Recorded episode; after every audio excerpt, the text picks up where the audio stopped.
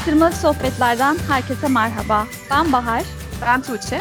Bu hafta 11. bölümde karşınızdayız. Bu haftaki konumuz gelişmiş olan ülkelerin gelişmekte olan eğitim sistemleri üzerine. O zaman başlıyoruz. Evet şimdi gelişmiş olan ülkeler deyince zaten hemen biraz daha böyle kuzeye doğru çıktık. Herkesin aklında bir fikir vardır bununla ilgili. Ee, en iyi eğitim sistemine sahip olan ülkeler arasında e, yıllardan beri top olan ve bununla ilgili pek çok kaynağa da rastlayabileceğimiz bir ülkeden konuşuyoruz. Finlandiya. Evet. Sana da şey oldu mu Tuğçe? Böyle okuyunca Finlandiya'nın eğitim sistemini ya da o e, Kuzey Avrupa ülkelerinin eğitim sistemini içinde böyle bir imrenme oldu mu? Yani ilk okuyunca tabii aa öyle de mi yapıyorlarmış ya ne güzelmiş. Hani keşke bizde de olsa gibi tepkiler Gerçek mi ya? Hani böyle hep en iyi eğitim sistemine sahip ülke diye lanse edildiği için hani daha ne kadar iyi olabilir ki diyorsun. Hani şimdi kendi ülkemize bakarsak yapılması gereken pek çok şey var. Ee, pek çok fikir bulunabilir ama onlarda bence artık geliştirilmesi e, ve daha da böyle iyi bir seviyeye çıkılması biraz bana ütopik gibi geliyor. Hani sonrasında onunla ilgili de konuşacağız ama boşuna demedik gelişmekte olan eğitim sistemi diye. Aynen. Aslında şöyle bize göre daha doğrusu dünyadaki pek çok ülkenin eğitim sistemine göre gerçekten çok gelişmiş bir eğitim sistemleri var. Ama adamlar hala bununla yetinmiyor. Hala eğitim sistemlerinde reform üzerine reform yapıyor. Hala geliştirmeye çalışıyorlar. Nasıl daha iyi olabilir eğitim sistemimiz şeklinde düşünüyorlar. E, bu alanda da sürekli zaten bayrağı başta tutuyorlar. Senin de demiş olduğun gibi az önce e, yapılan testlerde hani en iyi ülkeler arasında çıkıyorlar. Ee, öncelikle Finlandiya'daki asıl bu başarının nedeni eğitim bir ayrıcalık olarak görülmüyor. Herkesin ulaşması gereken ve ulaşabileceği bir hak olarak görülüyor. Bence en temelde bundan başlamak lazım. Bu başarının evet. altında nedeni. Ee, senle de zaten podcast'i çekmeden önce konuştuğumuz gibi konuşacak o kadar çok konu var ki asıl başlamamız gereken nokta aslında dediğin gibi eğitimi temel hak olarak görüyor. Ücretsiz verilmesi gereken, herkesin eşit olarak faydalanması gereken temel bir hak olarak görüyor. E böyle bir görüşün, böyle bir fikrin üzerine kurduğu zaman eğitim sistemini de doğal olarak gelişmeye devam ediyor o eğitim sistemi. E, o zaman biraz bu eğitim sisteminin özelliklerinden bahsedelim. Hı hı. E, şimdi bizdeki gibi zaten 7 yaşında çocuklar artık okula gitmeye başlıyor. Ama hı en temel özellik zaten e, bizdeki gibi uzun ders saatlerinin olmaması. Hı hı. Sınavların olmaması. Yani e, bununla ilgili pek çok belgesel de var. Çünkü bir merak konusu oluyor. Neden Finlandiya bu kadar üst sıralarda? Hani bunun bir nedeni Hı. olmalı diye. Çünkü amaçları sadece böyle fizik, kimya, biyoloji, matematik öğretmek değil çocuklara. Çocukların yaparak öğrenmelerini istiyorlar. Hani gerçekten hayatı öğrenmelerini istiyorlar ki bununla beraber de aslında diğer şeyleri de öğrenmiş oluyorlar. Şimdi dediğin gibi onlarda e, bildiğim kadarıyla 6. sınıfa kadar zaten not sistemi yok. Not Aynen. sistemi olmadığı zaman çocuklar kendilerini yarış atı gibi hissetmiyorlar. Yani ben şu an bakıyorum mesela ikinci, üçüncü sınıf çocuğun elinde test görüyorum. Yani daha küçücük çocuk yani ne anlar test çözmekten? Böyle bir sistemde tabii ki de çocuklar kendi Finlandiya'nın sisteminden bahsediyorum. Böyle bir sistemde tabii ki de çocuklar kendilerini yaşatı gibi görmüyorlar ve daha çok arkadaşlarıyla bir arada oluyorlar. Sürekli işte bir işbirliği içerisinde olmayı öğreniyorlar. Zaten Finlandiya'nın kültürü de rekabetçilikten daha çok işbirliğine, böyle takım çalışmasını öğretmeye yönelik bir kültürleri var. Yani bu yetişkinlerde böyle olduğu için zaten çocuklara da bunu öğretmeye çalışıyorlar. Böyle olunca tabii ki de takım çalışmasıyla çok daha iyi yerlere gelebiliyor çocuklar. Zaten az önce senin de bahsettiğin gibi mesela podcast'ten önce daha doğrusu spor çok yapılan bir ülke. Spor çok seviyorlar ama takımlar yok. Çünkü onların kültürlerinde zaten rekabet denilen şey çok da hoş karşılanmıyor. E, haliyle bunu çocuklarında da uygulamak istemiyorlar. Ama E, spora ve beden eğitimine verdikleri önemi de okullardaki ders saatlerinden de görebiliyoruz zaten. Birinci ve ikinci sınıflarda haftada dört ders saati beden eğitimi ve spor dersi için ayrılıyor. Üçüncü, dördüncü, beşinci ve altıncı sınıflarda bu dokuz saate kadar çıkıyor. Yedinci, sekizinci ve dokuzuncu sınıflarda ise bu yedi ders saati olarak devam ediyor. Ama Hı-hı. bizde sınava girecek çocuklar için tam tersi beden eğitimi dersleri bir test çözme zamanıdır. Hani tekin biz de aynı şeyleri yaşadık. Ama e, onlarda sınav gibi bir kavram da olmadığı için belli bir Hı-hı. yaşa kadar ile beden eğitimi de daha bir önem kazanıyor. Hı hı. Bu aslında bizim e, daha önce konuştuğumuz bir podcast'in konusunu o kadar destekliyor ki sağlam evet. kafa sağlam vücutta mı bulunur bölümümüzü çok net bir şekilde destekleyen bir teori. Yani bütün ülke aslında sistemini bunun üstüne kurmuş. Çünkü biliyorlar ki bir çocuğun ya da bir gencin enerjisi çok fazla ve onu atması gerekiyor. Ve tam da büyüme çağında, gelişme çağında sporun beynine yaptığı katkıyı kesinlikle yani göz ardı etmiyorlar. Bunu da eğitim sistemlerinde çok güzel bir şekilde yansıtmışlar zaten. Şimdi günlük ders saatlerine baktığımızda 4 saat ders işliyorlar ama teneffüs süreleri de neredeyse bir ders saati kadar toplam 75 dakika bir teneffüs süreleri var. Çünkü e, biraz önce de söylediğim gibi öğrencilerin e, ya da çocukların yaşayarak yaparak öğrenmelerini istiyorlar. Yani sadece derste öğrenilmez prensibi var aslında. Yani dışarı çıktığında arkadaşlarıyla oyun oynadığında da bir şey öğrenecek. E, ya da dışarıda belki de ağaçların arasında bir böcek görecek. Onu e, seyrederken de e, bir şeyler öğrenmiş olacak. Yani hayat sadece dersten ibaret değildir diyor. Ve bu gerçekten çok takdire şayan bir prensip. Kesinlikle bir şey eklemek istiyorum. Mesela ödev verilmiyor öğrencilere. Çünkü öğrenmenin yerini okul olarak görüyorlar. Öğrenecekse bir şey okulda öğrenecek. Dışarıda işte kendi sosyal hayatına, ailesine, arkadaşlarına zaman ayırsın. Hani tamamen kafasını boşaltsın, gelsin, okulda öğrensin. Şimdi biz hani Finlandiya'nın eğitim sisteminden konuştuk ama kuzey ülkelerinde çok benzer sistemler var zaten. Bunlardan bir tanesi de Danimarka. Ben de Danimarka'nın eğitim sistemiyle ilgili de Dünyanın En Mutlu İnsanların Sırları diye bir kitap var. Orada Danimarkalı yazarın söylediği birkaç bir şeyden bahsedeceğim. Danimarka'da da çocuğun yani tek başına akademik anlamda e, gelişmesi ön planda değil. Aynen Finlandiya'da olduğu gibi hem sosyal hem duygusal hem de akademik açıdan gelişimine bakıyorlar. Matematik ve fen bilgisi, fizik, kimya, biyoloji bunlar da önemli ama empati, nasıl iyi arkadaş olacağını anlamak, başkalarıyla birlikte çalışmayı bilmek de bir o kadar önemli Danimarkalılar için de. Hı hı. E, Finlandiyalarda olduğu gibi rekabeti sevmiyorlar. O yüzden zaten takım gibi bir kavramları yok ama e, bizde şöyle bir şey vardır. Hani birisi birinci olur, birisi kazanır, diğerleri kaybeder. Evet. Onlarda da böyle bir şey yok. Çünkü başarı dedikleri kavramın sadece hani birisi tarafından kazanıldı ve diğerlerinin kaybettiği bir oyun olarak görmüyorlar. Bu yüzden de belki başarıları daha üst sıralarda yer alıyor. Aslında şöyle kişisel gelişim değil de toplumsal gelişime önem veriyorlar. Evet evet aynen öyle.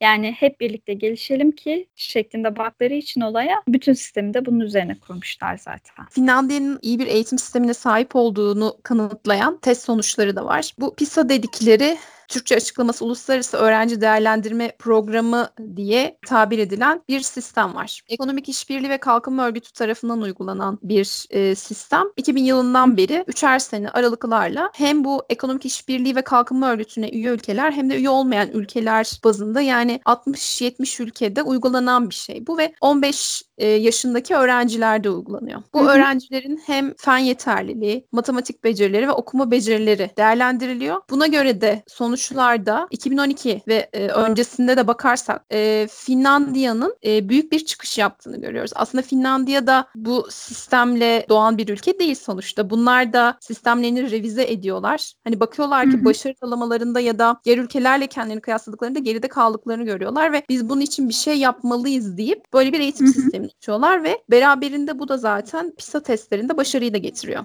Şimdi bu PISA testlerinde 2012 yılına baktığımızda 10 ülke arasındaki sıralamada yine uzak doğu ülkelerini üst sıralarda görüyoruz. Ee, bununla beraber Finlandiya da yine üst sıralarda yer alıyor. Ancak 2015'e geçtiğimizde Singapur, Hong Kong, e, Japonya gibi e, uzak doğu ülkelerinin daha bir üstünlük sağladığını görüyoruz ki aslında eğitim sistemleri de e, Finlandiya ya da kuzey ülkeleriyle kıyasladığımızda biraz daha farklı. E, hatta 2012'den 2015'e geçişte internetten de bununla ilgili hani kaynakları baktığımda Finlandiya'da biraz düşüşe geçiş olduğunu ve e, uzak doğu ülkelerinin biraz daha ön plana geçtiği de söyleniyor. Hı hı. Bununla beraber e, Social Progress Imperative e, diye bir e, Amerika merkezi sivil toplum örgütünün de yaptığı bir değerlendirme var. Hı hı. E, buna göre bir ülkedeki yetişkinlik okur yazarlık oranı, ilk öğretime kaydolma, ortaokul ve liseye kaydolma ve kadınların okulda geçirdiği ortama, ortalama yıl sayısı gibi e, faktörler faktörleri baz alarak temel bilgiye erişim düzeyi puanları oluşturuluyor. En iyi eğitim sistemine sahip ülke sıralamasına baktığımızda yani işte Social Progressive Imperative'e göre de 2012 yılın, yılında birinci sırada Finlandiya var. Sonrasında Uzak Doğu ülkeleri geliyor. 2015'te hı hı. ise sıralamayı e, Uzak Doğu ülkeleri en üst sıralarda yer alırken e, Finlandiya onlardan sonra geliyor. Yani hı hı. Finlandiya'daki düşüşü de hani Social Progress Imperative'in analizine göre de görebiliyoruz. E, peki hı hı. Türkiye bu sıralamada nerede? Tam onu soracaktım. Türkiye sıralamanın neresinde? E, şimdi 2012 PISA'da Türkiye 43. sırada. E, mesela şöyle değerleri söyleyebilirim. Fen becerilerinde ortalama 501 iken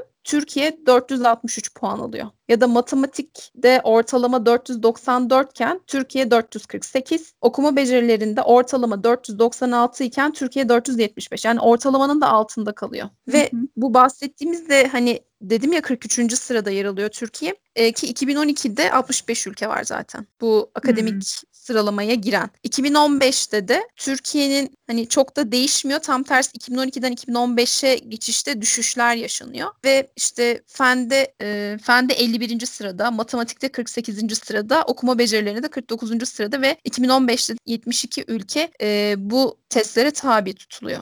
Yani e, Türkiye için de akademik başarı daha önemlidir aslında. Hani sosyal becerilerden ziyade ya da sanatsal becerilerden ziyade e, ailelerin de düşündüğü şey e, çocuklarının akademik anlamda başarılı olmasıdır. Yani Hı-hı. herkesin tutumu buyken e, ve önceliği buyken ona rağmen yine en alt sıralarda yer alıyoruz. Hı-hı. Demek ki bir şeyleri bir yerde yanlış yapıyoruz ki e, herkes bu kadar akademik başarının peşinde koşarken neden bu kadar gerilerde çıkıyor sonuçlar? Evet, aynen öyle. Eee, Finlandiya'da aslında eğitim sisteminin oldukça başarılı olmasının, eee, nedenlerinden hatta önemli nedenlerinden bir tanesi de eğitime ve eğitimciye inanılmaz büyük önem veriliyor. Kesinlikle. Hem gerekli yatırımı yapıyorlar hem de onlar hı için öğretmen en yüksek statülerden birine sahip. Hı Hani bizde, eee, öğretmenlik puanları çok aşağıdadır ya mühendislikten, tıptan sonra gelir. Onlarda evet. ise öğretmen olmak için bir rekabet var. Hani aslında rekabeti sevmeyen bir toplum toplum ama öğretmen olmak için rekabete giriyorlar. Çünkü 10 kişiden sadece bir tanesi alınabiliyor. Yani başvuru yapanlardan. Başvurabilmek için de hani master'ını bile tamamlamış olman gerekiyor. Ve Aha. sürekli de eğitim hayatları boyunca da yani öğretmenler kendilerini de geliştirmeye devam ediyorlar. Hı-hı. Ve hani ülke bunu da destekliyor zaten. Aha. Çünkü haftalık belli bir saatleri var kendilerini evet. e, geliştirmek için harcadıkları. Yanlış Çünkü... hatırlamıyorsam 2 saat gibi bir süreyi kendi gelişimleri birilerinin işte seminer olur, başka şeyler olur katılmak zorundalar. Çünkü kendini geliştirmezse e, öğrenciyi nasıl geliştirecek? Onlara nasıl faydası? Yani ma- düşünürsek ki zaten çok da mantıklı bir hareket. Aynen öyle yani kendisi